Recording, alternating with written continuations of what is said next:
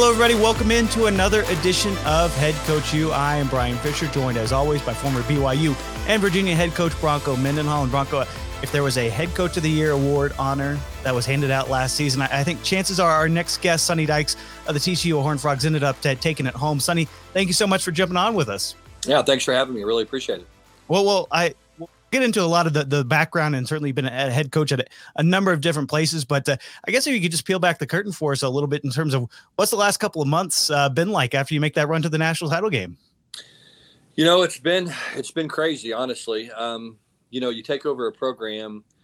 It's my fourth time to do it, uh, which is a lot. You know, most of the time, it's there's not too many guys, I guess, that have, that have done it four times. And so I was lucky to get a chance to to come here to TCU. I, I felt like coming in. It was a great, uh, a great opportunity. You know, I think it's a really great place to live. I'm from Texas, and you know, it's really a special place. Not too many people understand how good of a place it is here. So, anyway, came over, and it's always crazy. I mean, the first year is is you truly just drinking out of a fire hose and trying to get as much done as you can.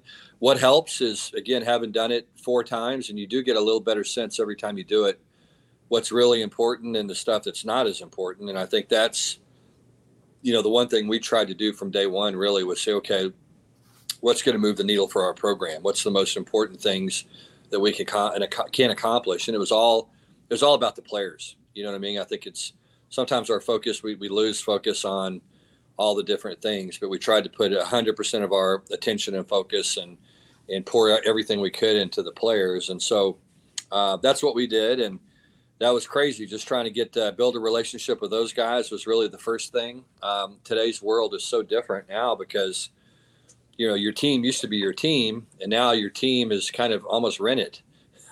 you know, you feel like that they're yours today, but there's you know you have these portal windows, and there's certain times of the year where you're basically kind of renting the players up until that point in some ways. And so, anyway, we had some guys jump in the portal really before I even became the head coach, and and but our biggest thing that we tried to do was let's keep as many guys as we can. You know, we had played TCU when I was at SMU. We felt like they had a lot of a lot of talent on the football team, and and uh, so our thought was let's try to keep as many of the pieces as we can. And so that was really our focus from the get go was get to know the players, build a relationship with those guys, share our vision for the program, and then and then you know the big thing, one big thing that I'm a big believer in is you know, we, we did, we kind of laid out our plan. We said, here's what we want to do and here's how we want to do it. And oh, by the way, here's why these things are important. And here's how they're going to make you a better football player individually. And here's how they're going to make us a better team collectively. And I think today's young people, you know, they need to know why. They just they're they're sophisticated, they're uh, they're smart, they're worldly, and so I think it's important for them to understand you know why why these things are important and how it's going to help them and how it's going to help us win together as a team. So anyway, that's kind of what we did, and um, and then we finished up recruiting, and so that was kind of crazy. And then we went into spring ball. We really had some huge holes in our team. You know, we we had five scholarship D linemen that went through spring football uh, last year, and so you know we were in dire a dire situation on our defensive front and we went out and find a, found a couple of transfers, and then, you know, uh, we were fortunate. We found a true freshman nose guard that started 15 games for us this year, and I don't think he turned 18 until like the 10th game of the season. So he was starting for us as a 17 year old.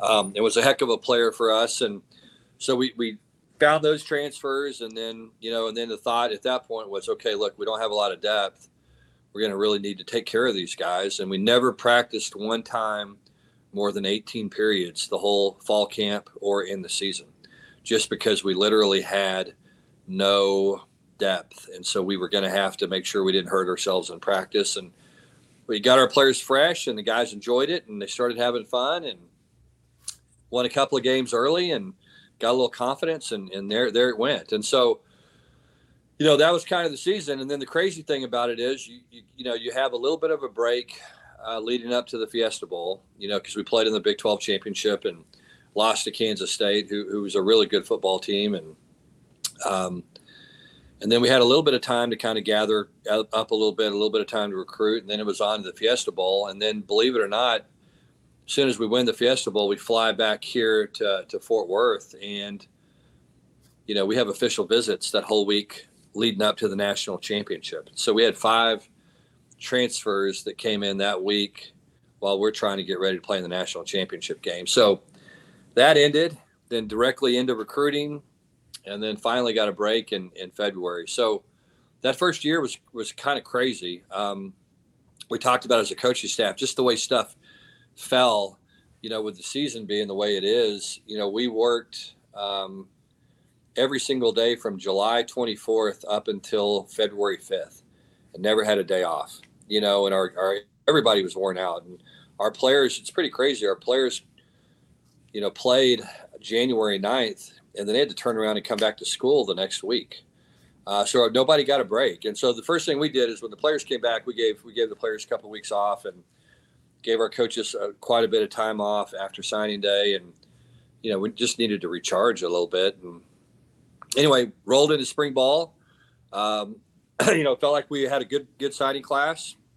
Got you know filled in again with some transfers and had a good signing class, and um, and then rolled into spring and thought we had a, really good spring. And so and then of course back to transfer recruiting. That's kind of been going on now, and then um, and then we're finishing. Our coaches are finishing on the road this week. We'll have next week off. Everybody have a little bit of time off, and then we'll hit the camp circuit hard. You know, June third and fourth, we'll have close to five thousand kids on campus over those two days. We do those big, big camps, and we invite other staffs, and so we'll probably have 3,000 or close to 3,000 kids on Saturday and probably 2,000 on Sunday.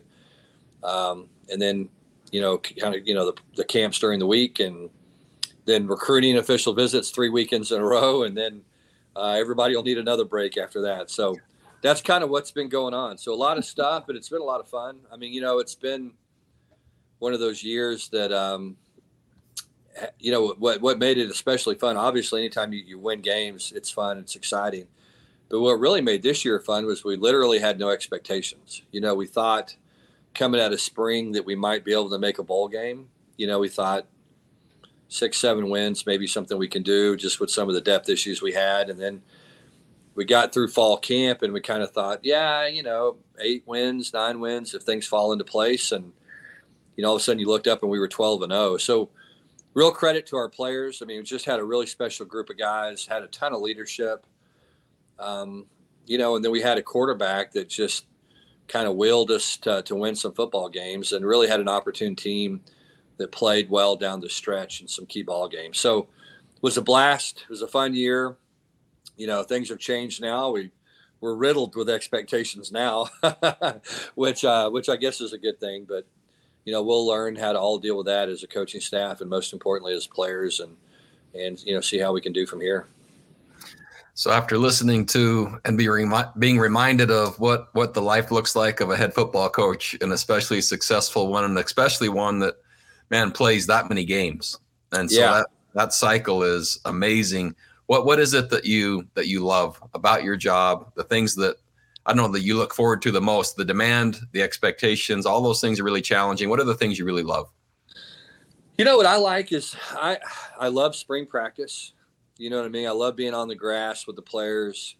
Um, you know, just getting around talking to guys. I love having players in my office and, you know, just getting to know young people and trying to help them get where they want to go. You know, it's funny. You have, we were fortunate this year. We had eight players drafted, and I've never coached anywhere where we had, I don't think, half as many in one year as we did last year. And so, um, you know, so you have those guys that are kind of preparing for the NFL and then you have these young guys that are trying to to that have the, those same aspirations but then you also have two-thirds of your team really probably three-fourths of your team that those guys are just trying to figure out what's next in their life outside of football. And so you know that's that's what i enjoy. I enjoy trying to work with the nfl guys and help them realize their dreams but also try to put as much attention to those guys that are going to go on to be fathers and husbands and dads and and uh, you know and try to just be successful business people and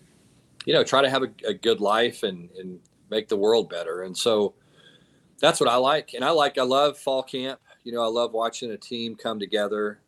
Um, it's really fun when you start to to see, you know, leaders lead and followers follow, and people start to realize, you know, their role. And and you know that's the most exciting thing in some ways is just watching a team come together. And it's really fun when it happens. You know we we went on a little run when i was coaching at um, when i was coaching at louisiana tech we went on a, a, run over two years where i think we won like 17 out of 18 regular season games and um, you know over a two year span.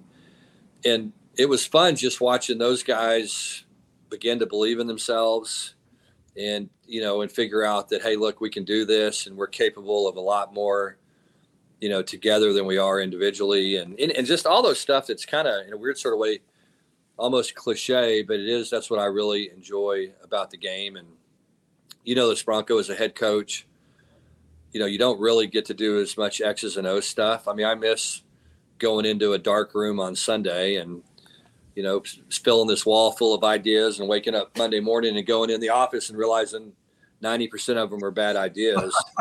you know, um, and so that's, I, I, miss those days. You know, you don't really get to do that much as a head coach just because, you know, if you if you're sitting in your office by yourself, that's not a good thing. I mean, you need to have players and coaches and people and, and stuff in here and, and, um, you know, you need to be communicating and trying to get a feel for your team and the worst thing you can do is is be in a dark room. I think as a head coach, and so I do miss that part of it. You know, um, I really did enjoy, you know, game planning and trying to figure out how to make a first down and that kind of stuff. But, um, but you know, that's probably just being around the kids and, and watching them figure stuff out and watching them grow up. I mean, that's what's really special is when you can go someplace and and be someplace for four years and and watch people change. You know, we had a my first year at SMU, after my first year at SMU, we took a transfer kid named Reggie Robertson uh, that you know had been at West Virginia for a year and transferred to SMU, and his home was was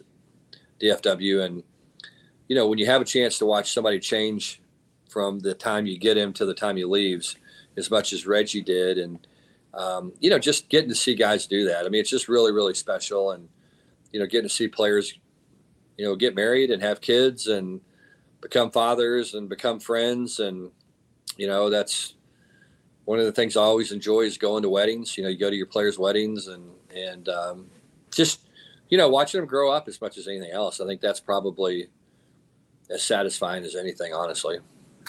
One of the things you said earlier, it, it struck me when you talked about um, almost where you feel like your team is rented.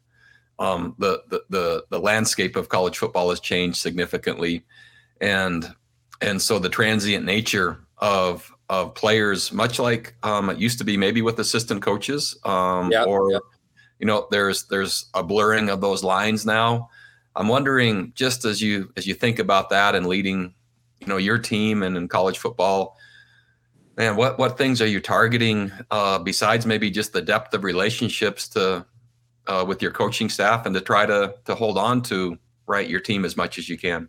Yeah, yeah. You know what, Bronco? It's funny. I think, you know, people ask me all the time, "We have you had to change?" I don't know. I, I think I always felt like I was selling before to, mm. to players anyway. You know what I mean? I, I, don't. I don't know that we've changed much. Um, just because, you know, I always believed that relationships are really important. I always believed that if if the players, you know, didn't believe that you cared about them off the field and they weren't going to play for you. And they certainly weren't going to play for you when things got tough. Yeah. Um, and, you know, so I, I, I don't know that that's changed. I think that probably what you have to be now maybe is a little more proactive. Mm. You know, I, one of the things I do every single day at practice is, you know, I walk around and just look at players and guys that are standing in the back of the line and trying to hear what those guys are saying or or they're looking at their body language and how they're interacting with their teammates and you know and we try to be as as um, forward thinking as we can in terms of like you know we want we don't want to be reactionary we want to try to deal with those issues before they become issues and so a lot of times you know i'll tell a player at practice hey come by my office see me. Let's let's talk about what's going on. And you know sometimes it's hey i'm thinking about maybe leaving or i don't know about my role. And then other times it's you know, I got an issue with a class or a professor or a girlfriend or something going on at home. And, and so, you know, I think that, um, you know, the one thing that's different, I will say this, I think the one thing that's different with players these days, and I get asked all the time, and, and people assume that kids are different these days. And I don't really know that they're, they're much different at all. I think they, you know, they still want to be cared for and they still want to be coached hard and they still want uh, expectations and they still want consequences and, and, um, you know, they, they believe in accountability. They really do want that. I think we all want that. Um, but the one thing that seems like these carry, kids do more than other kids in, in the past is they carry the problems of their parents. I think more than, than kids used to, you hmm. know, I think sometimes when a kid went off to college, you know, they didn't have to answer the phone all the time, or they didn't have to. There wasn't communication all the time about what's going on at home. And what happens a lot of times now is our kids come to college and things are great. You know, they're they're doing well in their classes and they're playing football and they're showing up and they're working hard and they love their teammates and things are good. But a lot of times things aren't good at home. And with with cell phones and and the fact that you can you know communicate with these kids nonstop, and sometimes these kids can't get away from those problems that they leave at those hometowns. And I think you know they carry a, a heavy burden. You know they want to take care of the their parents and they want to, to take care of the people that have taken care of them for so long, but it's difficult to do sometimes because you know they're a long way away from home and they're trying to get their own life together and and it just seems like that happens more and more now with kids than it used to about hey you know, my my mom's having these really tough issues, or I got this going on with my dad, or you know, and I think COVID probably contributed to that a little bit with some of the strain it put on some people financially. But um, but anyway, that's that's I think one of the things that's different probably and about today's world maybe than it was in the past. It's interesting, uh, and maybe one of the connecting points which you said is that um, the accessibility uh, makes it um, harder for there to be that separation, knowing that the cell phones and and the way uh, social media is, and so sometimes a, a, young man would go off to college and there was a, a payphone or there was you know some way, and there were letters a long yeah. time ago.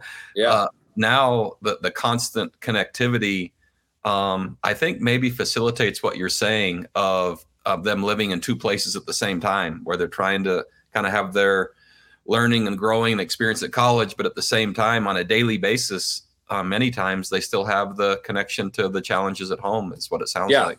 Yeah, and I think I think you put it a really good way. Kind of live in two places at once. I mean, I never thought of it in that terms, but really, I think that's kind of what a lot of these guys are going through because, you know, they really do. You know, they they obviously love the people that love them, and and um, you know, just like I said, seems like more than anything now, these guys are just carrying the burden of their parents. Yeah. Um, you know, in, in, their lives and their struggles, and and that probably more than they have in the past. And you know, as you said, I do. Obviously, technology has so much to do with that. I mean, it's just hard to get away now, and and you know, and these kids get pulled a million different directions, and I think that's new.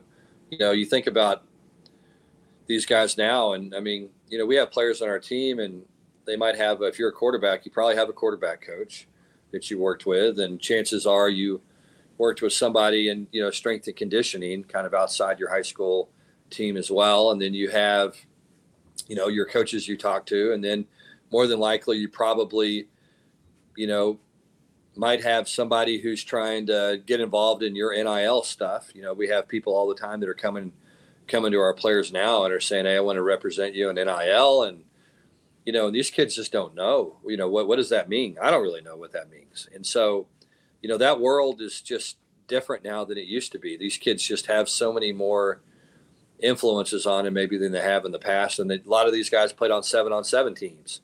So you have your seven on seven coach. And then, you know, before long, there's just five or six adults that, you know, are trying to take an active role in, in these kids and how they make decisions and, what they're going to do. And sometimes it's hard for these kids to tell adults no.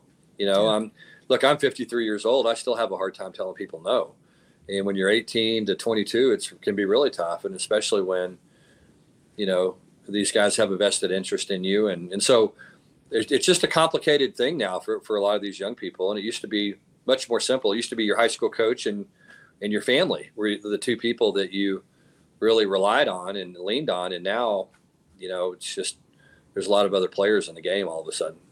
There is, and really challenging because a lot of times the most respectful and and the the kids that that really want to please others and, and to do right by those that have helped them, um, they influence their decisions. And so you said, besides maybe one or two, now if that number grows to five or or so, and what if those messages at times might not align with maybe your thoughts as the head coach or maybe their coordinator or position coach.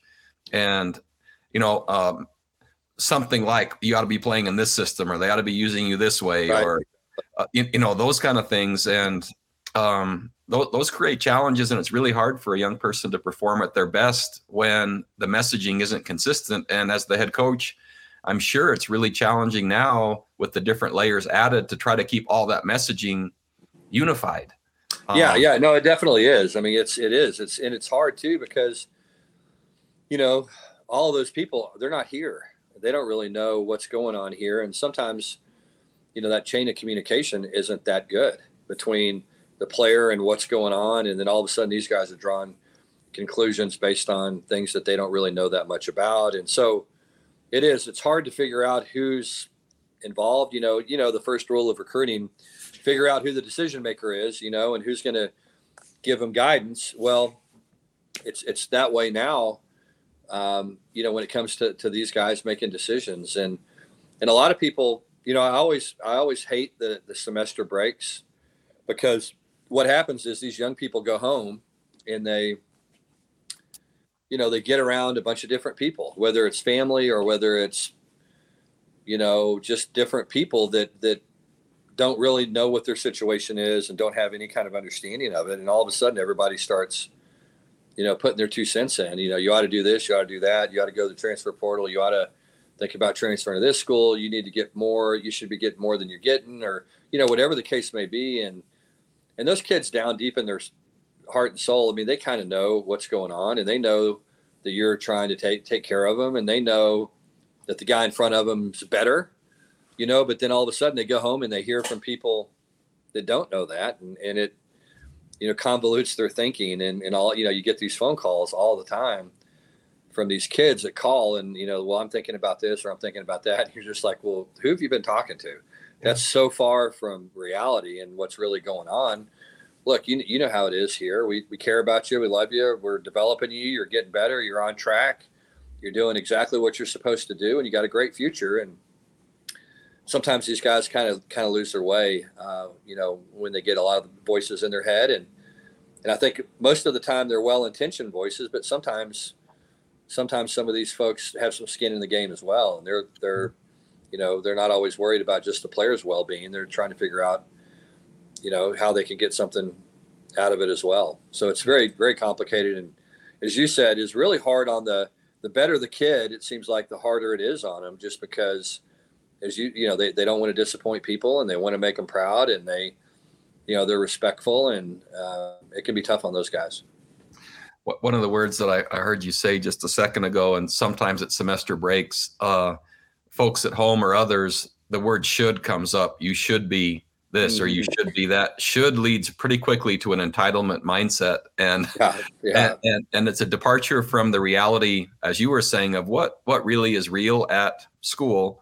and so sometimes when that should comes in over break, they come back with the should.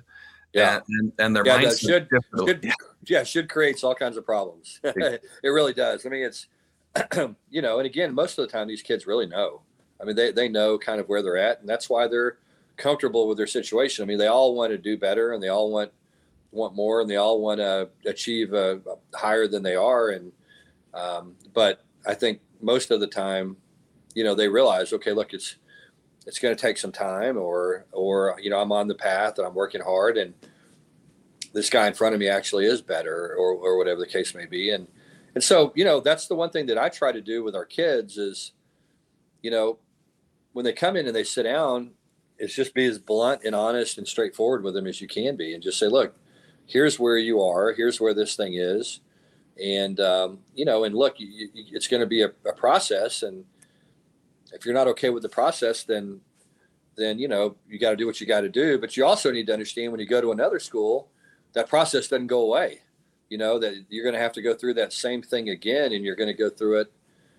You know, it's going to be unfamiliar to you. There's going to be an adjustment. There's going to be a learning curve and growth and and all that type of stuff. So at the end of the day, you know, it's it's weird. People ask me all the time. I mean, I get asked, you know, what do you think about the transfer portal? What do you think about NIL?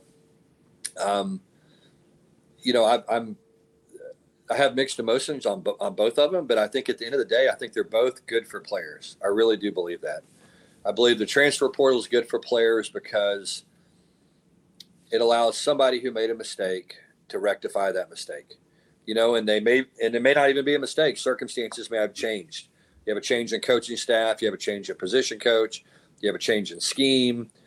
You know, you have a changing situation at home that you need to get closer to you know, you have all these things that, that are changing. And, you know, I always felt like as coaches, we were allowed to, to evolve and we were allowed to move up the ladder and we were allowed to do those things. Why in the world would we not want our players to have that same opportunity? And so I, I do believe, you know, in the transfer portal, and I, and I do think it's about kids finding the right situation for them.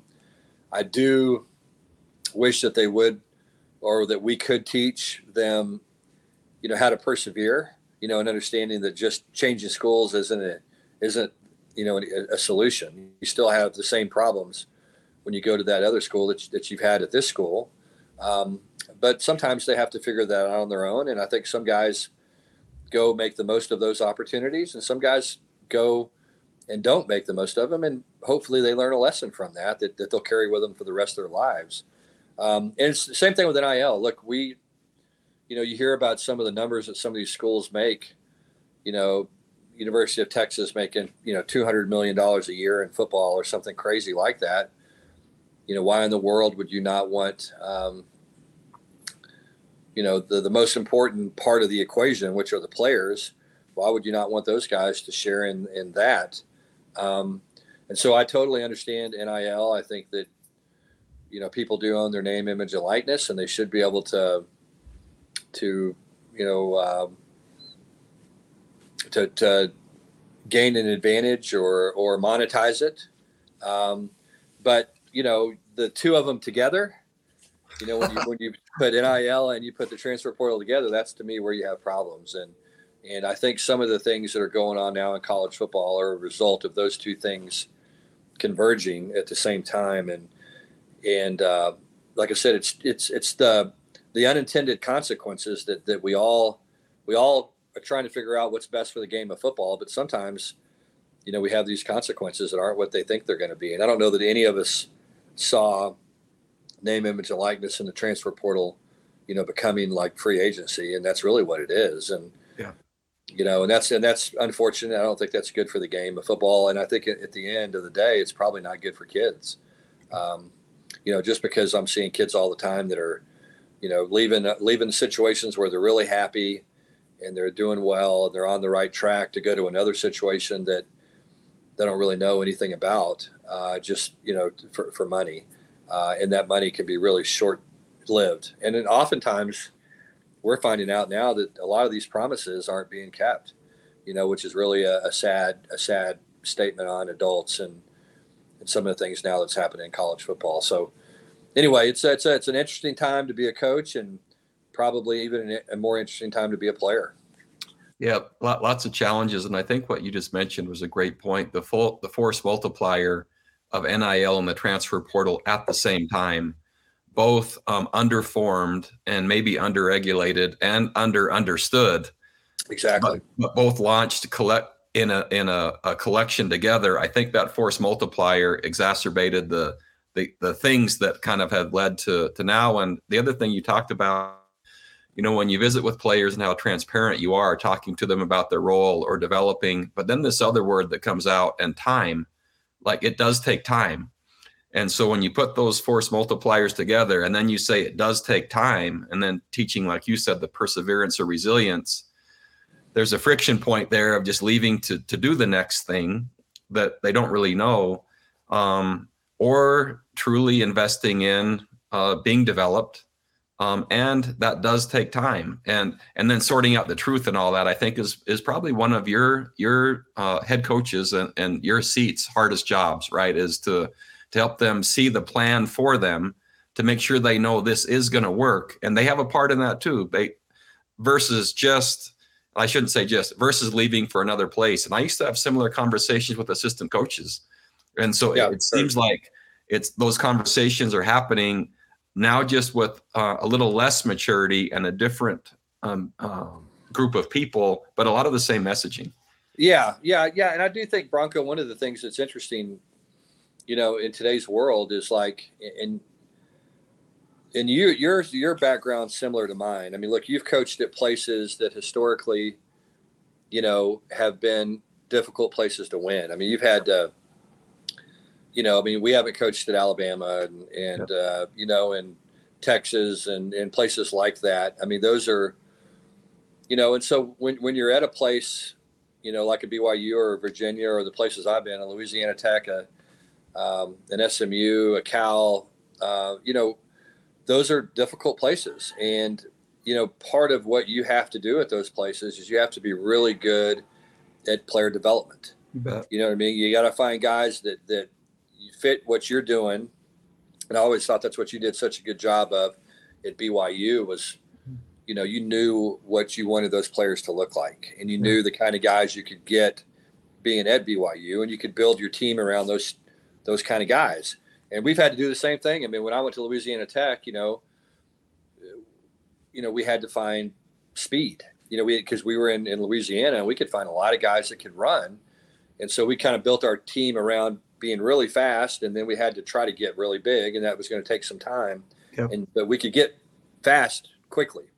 But anyway, that's kind of goes back to that same thing with the players and coaches, really, for that matter. Is what happens today is I think in today's world, you know, these players all have friends, um, and and I think somehow probably from my generation you know to to kind of the the new generation the younger generation you know we all kind of had the same path. In other words, you went to work someplace, you proved yourself, you moved up, you proved yourself, you moved up, you proved yourself, you moved up. And I think what happened was all of a sudden in the world, really, um, you know, young people started to know guys that graduated from college and went to work at some startup. And two years later, they're making a million dollars, you know, and, and where, you know, we're five years into coaching. I was making four thousand dollars a year at Navarro Junior College. you know what I'm saying? And so I think that's you know it changes people's expectations. And I think when when they know people and they have people in their family that have had this really really kind of quick success and they've had a, uh, a substantial quick financial windfall, you know, then I think these play these people, these young people, whether it's you know kids in college or whether it's college athletes or whatever it may be, they start to think, well, why can't I do that? And and so I think there's a different mindset, and I do think that you know kids these days, you know, they they want things fast, uh, and it's because they they see adults get things fast, you know, and I think that that's different, and I think we've got to as coaches, you know, football's that's really not how football works for the vast majority of people. You know, it's a it's a developmental game. And there's some guys that are so talented they walk through the front door and you know they just get it and they're they're bigger stronger faster and and have a better feel than other people. But most of the most of the time and again especially at places we've coached at it's about developing it's about yeah.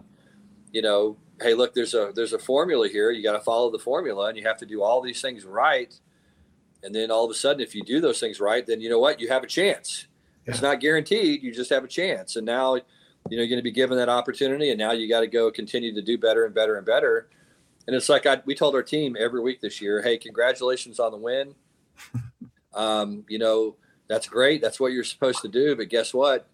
You know, you have to work harder. You know, you just hit your you just hit your quota, and you know what? When you hit your quota, your quota goes up, and now you got to figure out how to continue to, to, to do better and better and better. And and I do think that that is again our job is to, to you know teach young people that look you know, everybody wants this to be easy and everybody wants it to happen fast, but for the vast majority of us, me included, you know, it's going to take a long time, and it just did. And it, and if guys will see that and understand that and think big picture, then I think most of the time they're, they're going to, you know, make decisions that I'm hoping will benefit them in the long run. And at the end of the day, that's really what you want.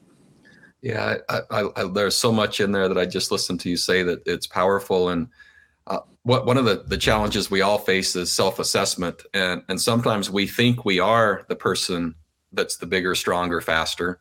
And and as you pointed out, um, I, I love the developmental process. It's also where I've coached most of my career. Yeah. And, and and I'm most my most fulfilled by seeing the guys that come in that have worked so hard, so long, and become. I, I loved watching that process, and yep. and in a way, uh, I reflect that much like you. Snow College for forty five hundred dollars uh, is is where I started uh, training horses the rest of the year to kind of make it work. And yep. I, I, cherished those times. I was just the commencement speaker back at, at Snow College. And uh, I mean, I got all emotional. I could hardly talk just because I was so thankful for the challenge. And, and somehow it'd be really nice to help these kids be thankful for the challenge of becoming. And so many of us, even grown ups, we don't self assess accurately and and that's a tricky thing because if you don't really see yourself how you truly are it's hard to get better but you also think you might be entitled to more or it's somewhere else. And, and that's kind of what i heard you talking about. Yeah yeah and i think that's right on the money. I think you know in a weird sort of way it's it's it's like you you know you almost feel sorry for those guys that mm-hmm. are so good and it's so easy for them because it's you know i think the one thing that you know when you when you have a magical season like we had this past year and, and like I said, you wake up one day and you go, you know, we're 12 and 0, and how in the world did we get here? Um, you know, it's it's it means more to me because you know I was one in 11 my first year at Cal. Yeah, you know what I'm saying, and it, and so I almost feel bad for those guys in the profession that have been you know fortunate and blessed enough to you know to have only had success, and I think I was that way, you know, really honestly, till I got to Cal. You know, I'd yeah. been at excuse me, I've been at Navarro Junior College, we won. I'd been at Texas or Kentucky, we won. I'd been at Texas Tech, we won. I'd been at Arizona, we won. You know, I'd been at um, Louisiana Tech, we won. And in, in all those places, it was kind of like we won bigger than they had ever won before. Right. And it's because we had a bunch of good players. But then all of a sudden you get someplace and, you know, and you go, whoa, what happened here? You know, how did this happen? And so it's good though, because it does you, you know, I'm, I'm thankful for that four years I was at Cal and how much I learned and, and and what I get to do now is I get to enjoy the wins probably more than I would have had mm-hmm. I not been through that. And you know, and I talk about it all the time, you know, with kids and raising kids and you know, just the importance of your kids working hard, you know, and, and earning something. I'll never forget when I was 12 years old, I used to push the lawnmower from door to door to door and ask people to, hey, I'll cut your grass for five bucks. Okay. Well, you know, I remember at the end of that summer, you know, I had like $150 saved. and so um, I remember going to the mall and what I wanted was a Sony Walkman so bad. and they had those sport Sony Walkmans that were yellow in the case. Yeah, I, I know exactly what that is. Yeah. And so, so, I mean, that's, that's what I got. I mean, I went and bought a Sony Walkman and I bought the Prince 1999 tape. that was my big thing. So I'd saved all all summer to, to buy those, and you know, at the end of the day, every day I used to go get a Q-tip and alcohol and clean off the heads of the, you know, the player on the uh, on the Walkman, and and you know, and I got a lot of joy from having that Walkman, and I still I still have it, believe it or not, it still works. You know, this is 40 years later. Um, but I, I, got a tremendous amount of joy from that because I worked hard for it, mm-hmm. you know, and it was, I knew every time I listened to the, the tape, um, you know, what I put into it. And, and so I, I think that, man, I hate it for young people sometimes when we give them all these things and, and they don't really get the joy that comes from working hard and, and really investing their time and, and taking care of something and watching it grow um, and watching it, you know, I think you know, I think sometimes it's I, like I said, I almost feel sorry for those folks, and and mm. some people in our profession, you know, some coaches have, have been these places, and you know, they've been at historically good programs, and they're really fortunate to have been at those, and um, you know, but I think at the end of the day, they're probably more relieved when they win football games than they are happy. Yeah. And I do think that that is the one thing that I try to be, you know, is just happy. You know, try to go in the locker room, really celebrate with our players, and you know, look, we all feel the pressure or whatever in, in football, and it's it's a hard way to make a living. But you know, to me, my perspective is a lot different than it used to be. I'll never forget when I was at Cal one year. You know, we went to Texas and we beat Austin. We beat we went to Austin and we beat Texas, and um, my third year at Cal, and so we go in there and you know, I grew up. My dad coached at Texas. I grew up on that field when I was a kid, you know, playing football there in the 70s. And, you know, our neighborhood kids would load up and we would go to Memorial Stadium and we'd have these football games on Sundays, you know, with 25 neighborhood kids at the, at the football stadium. So that place meant a lot to me. It was pretty special. So we won the game there. And, you know, my dad was there. He lived right down the road outside of Austin. And I'll never forget, you know, the game is counting down. I'm getting ready to walk across the field to go shake Charlie Strong's hand.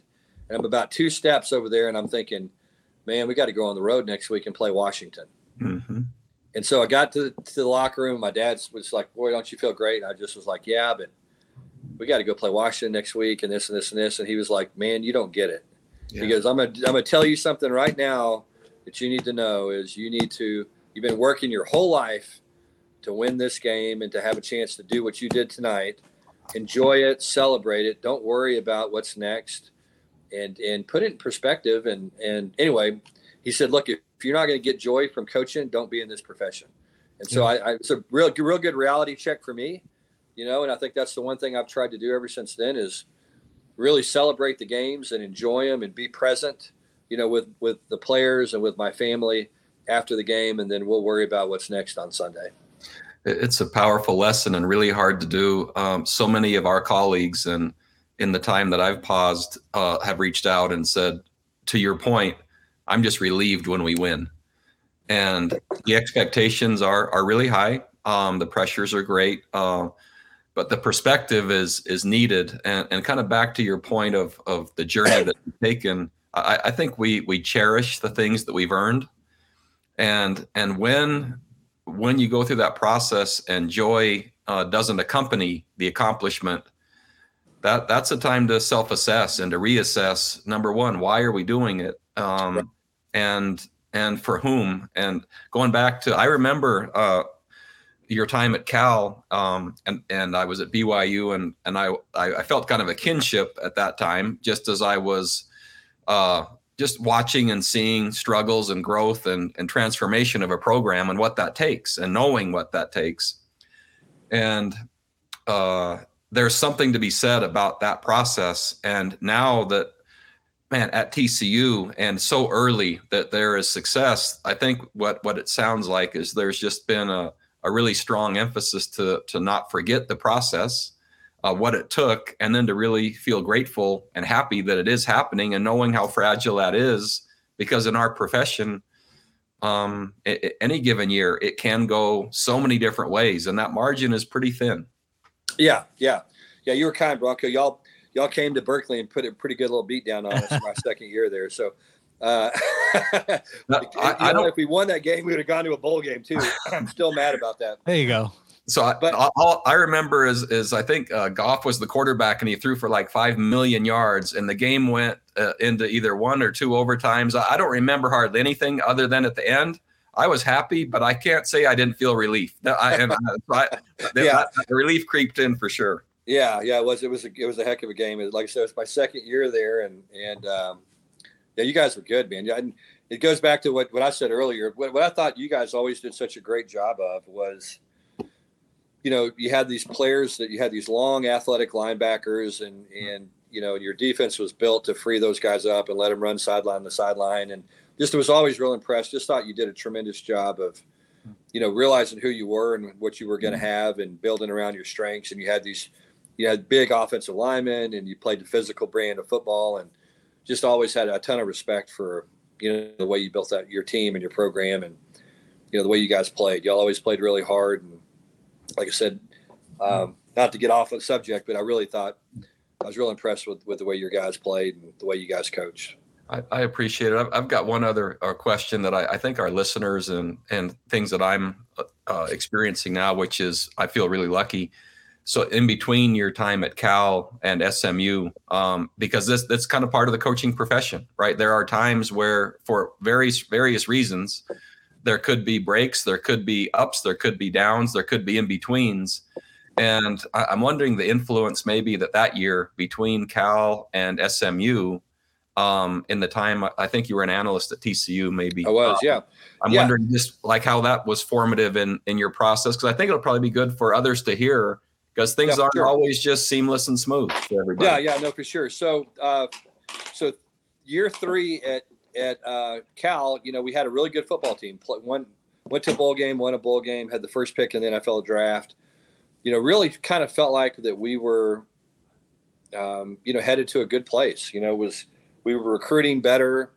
Um, you know, we'd had some academic issues that we had inherited, and all our issues were fixed. You know, we'd fixed. Uh, we were 922 APR and had gone from 922 to 1,000, and really had done some of the things that that we wanted to do. Um, but but it's funny, you know, the one thing I did learn, Bronco, that I think was was a, a really good lesson for me is, you know, we were so bad when I first got there. Mhm.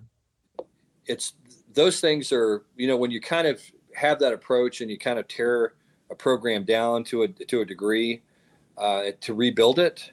Um, and that wasn't really our intent. I mean, we weren't trying to go one and eleven, Yeah. but you know what happens is when you do that, there's a certain amount of people that at that point just kind of say, you know what, this guy can't do it. Exactly. That you know that you never win those people back, and I do think that that was part of what happened to us at Cal is we were so bad early, and we got you know we go one win, five wins, I think nine wins, maybe third year eight wins, um, that you kind of you know you feel like you're headed to the right in the right direction, but it's like people just can't forget Yeah. you know the way it started and so anyway it was good for me to to you know i got fired after my my fourth year. We went five and seven um, and really felt like we had the best personnel that we ever had there and felt like the team was really kind of headed to a good place.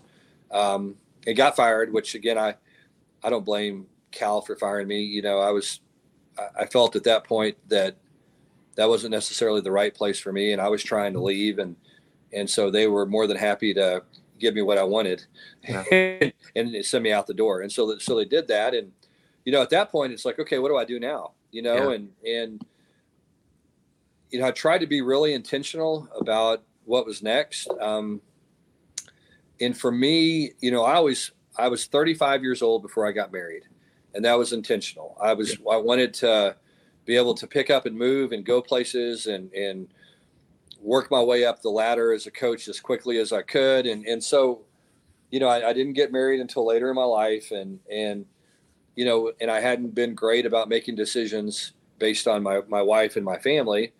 And so what I decided to do at that point was, look, I'm going to do something for my, for my wife and kids. And I'm going to get back to Texas. I'm going to be close to my father, but most importantly, I'm going to be close to my wife's parents and her family and her friends and, and do something for her and then I, and then obviously I was fortunate enough to have a chance to come work for, you know, one of the best coaches in college football, and that was Gary Patterson. And it was great for me because I'd kind of cut my teeth under offensive coaches, Hal Mumme and Mike Leach, and now I got to go see how a guy that was going to approach the game much differently than they did.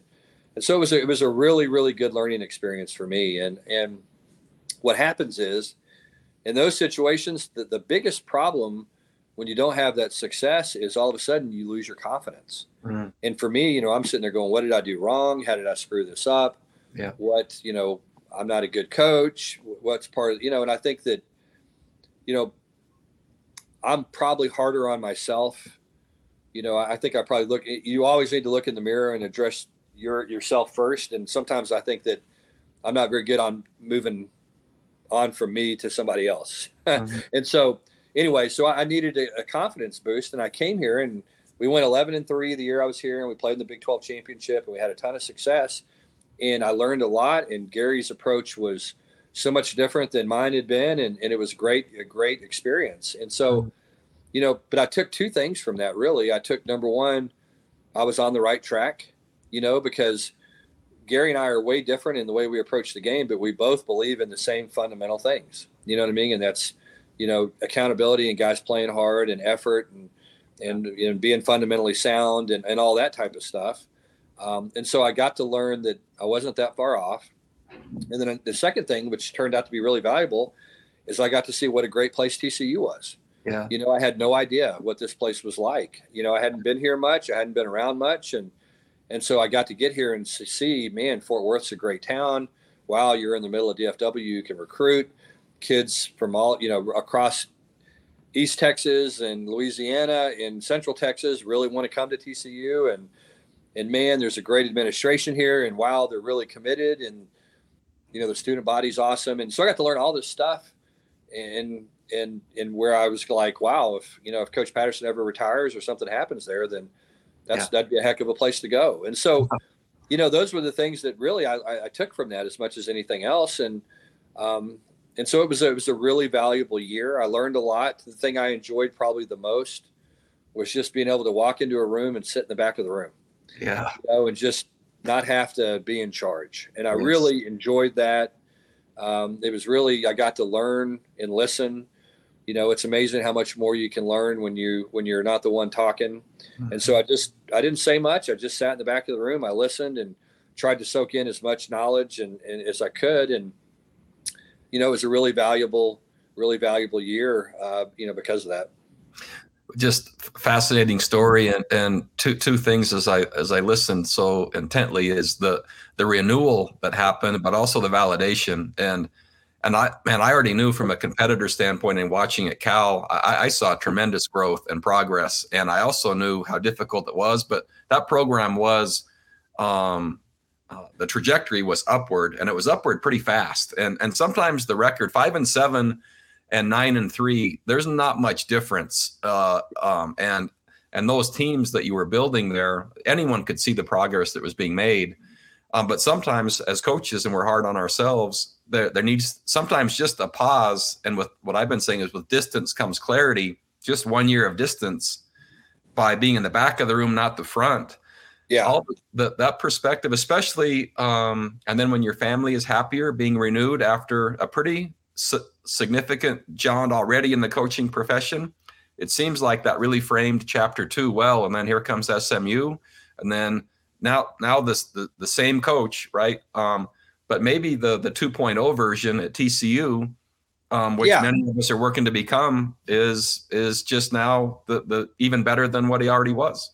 For sure, for sure. And, and going through that was hard. I mean, nobody wants to get fired, and nobody, you know, wants to. As I said earlier, you know, you've kind of been lucky enough to have a lot of success, and and you do. You kind of start going, well, what did what did I do wrong? And you know, but but but I do think that there's a million things I did wrong. And I think that's what was great is you got to learn from all those and you got to say, well, look, if I get this opportunity again, here's what I'm going to do different. And, and so you learn so much from it. Um, and it, and it ends up being such a blessing. I mean, it's so strange. You know, there was a time in my life where I was really kind of angry and, and all that stuff. And it's like, now I look back on that four years and I'm like some of the, some of the best years of our lives. We got to, you know, see and experience things that we would have never been a part of in the past. And, and, you know, and you get to learn so much. And it goes kind of back to what we said earlier. You know, you learn from pain yeah. and from suffering and from difficulty. Um, but you also have to make sure that you also learn from a year like we had this year when you go 13 and 2 you know mm-hmm. because totally. look we understand I, I promise you i know this we don't have it figured out. You know what i mean? We are a long way from having it figured out. I know how fortunate we were to win some of those games that we won last year. I don't think that we're sitting over here going you know look we're we're smarter than everybody else or any of that. I mean i think we just goes back to what you said. I mean it's a very fine line between 8 and 4 and 12 and 0 yeah. And we were fortunate that we, you know, we made plays in some some some really really close ball games to to get ourselves there because you know, we weren't the kind of team that was just going to show up and, and freak everybody out with our athleticism. You know, we had we had good players, but we were going to have to, you know, play winning football in order to win, and and and we had to play well. You know, we really did. I mean, the thing with us, we played really really well, 14 of the 15 weeks, and the the one time we didn't play well was in the national championship game, and what a what a sorry time to not play well, but um, but we had to. I mean, look, if we didn't play well against Tarleton State week two, we would have gotten beat. I mean, you know, we just weren't yeah. good enough to not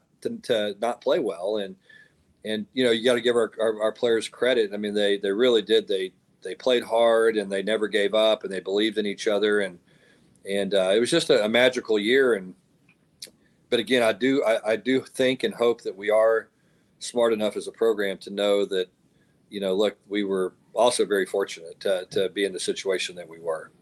Well, it, it's from as I listened to the just the discrepancy or the the difference between one and eleven your first year at Cal, and I was two and ten at Virginia the first year, and that that's I learned as much or more. And to say that that didn't affect confidence, um, it it can in anybody, in, including um, right the stakeholders, and sometimes you never get them back, yeah. even if the program excels, and sometimes you know that's just part of learning and growing. Um, but then I think that's why I enjoyed your season as much as I did, is because of um, uh, the lessons learned through success along the way. And there's a really cool definition of a, a level five leader, which is the highest level. And they're this combination of humility and will. And, and so, just as you said, after a fantastic season, what I heard you say is you don't have it figured out. And I think that the best leaders, there's the humility, but also will and confidence at the same time. And they can all exist at the same time. It's not one or the other. And and so i think the leaders um, like like what you're doing and the success you've had that still understand that fine line and humility and they don't have it figured out i think understand just um, how where the margins really are. And so here comes the next season. And yeah here comes the new expectations and the players are lucky to have you with kind of the perspective. And and i think one of the things that I'm going to take away from this podcast, maybe more than anything, and for our listeners, is joy.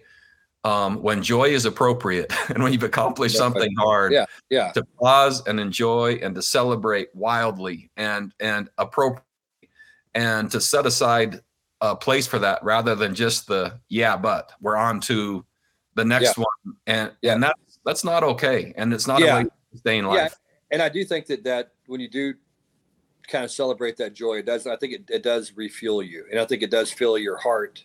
Totally. Uh, and I think we all need that. You know what I mean? Because if we don't, then you know it's it's just a just joyless trudge through life, and where at the end of it all, I mean, all you know, all the only thing you're worried about is the scoreboard, and I don't know that that's necessarily you know the way I want to be judged, and certainly not how I want our players to be judged, because there's so much more to it than that. And we all know we're in a bottom line business. Don't get me wrong, but but there is there is a lot more to take from what we're doing than just winning and losing on Saturday. And, and I think that if you can understand that and put that into perspective, then it's going to give you an opportunity to do all the things you have to do as a head coach and as an assistant coach and and and also to have fun.